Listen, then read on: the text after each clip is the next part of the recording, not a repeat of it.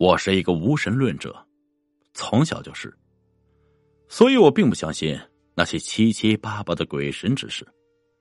也许是因为我家的人都不信，但是后来发生在我朋友身上的事情，让我改变了对这些事情的看法。我的朋友小新是我最好的朋友，也是我的发小。我和他认识已经有八年之久了。我们一直很聊得来，我们之间无话不说。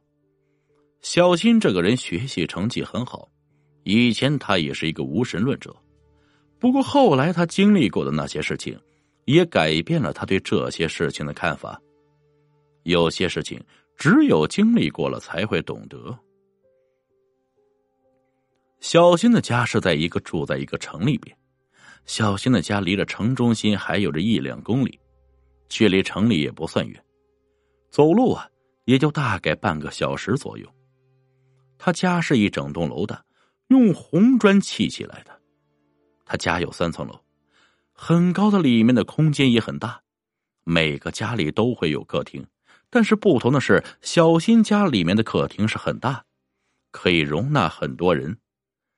他家的房子年龄也是很久了。由于小新家旁边都是楼房，也挺高的，所以都把阳光给遮住了。小新家常年没有阳光能够照射进来。我去过他家几次，每次给我的感觉都是很阴冷，让人感觉很不自在，而且心里总是毛毛的。小新的妹妹刚刚出生没多久，就特别的爱哭，不是一般的哭。要比平常孩子哭的厉害，而且怎么哄也哄不住。他家里人开始都以为是婴儿的正常表现，也就没有管。后来小新妹妹慢慢的大了点就发现妹妹经常一个人望着某个角落，一直看着，有时候还会呆呆的看着某一个地方，然后就突然间哭起来，而且怎么止也止不住。那时候小新的父母还以为啊。孩子只是被家里的冷气给冻着了。慢慢的，时间一年一年的在过去，小新的妹妹已经是一个五岁的小女孩，已经能说话了。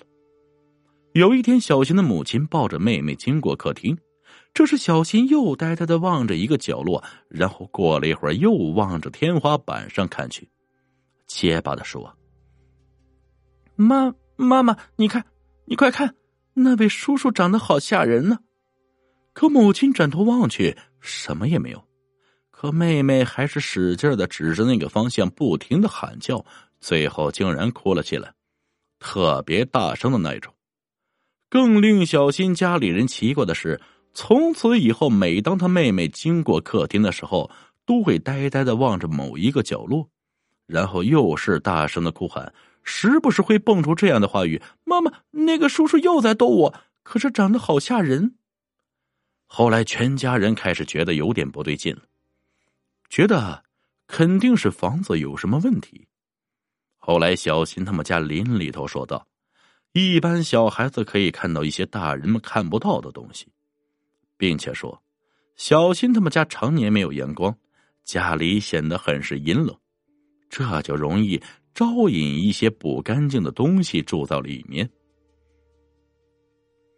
听完邻里的话后，小新家里人才恍然大悟：为什么妹妹总是对着某一个角落呆呆的看着，并且还会哭？不过想到这里，小新的家人也是吓得不行，他们无法相信，除了他们以外，竟然还有别的东西和他们住在一起。后来，小新家里请了一个道士去看了一看。道士刚走进家门的时候，便停下了脚步，皱了皱眉，回头对小新父母说道：“你们家里阴气太重，恐怕会有点什么东西。”听完，原先就有心理准备的小新父母，此刻又是脸色苍白，下意识的竟然后退了一步。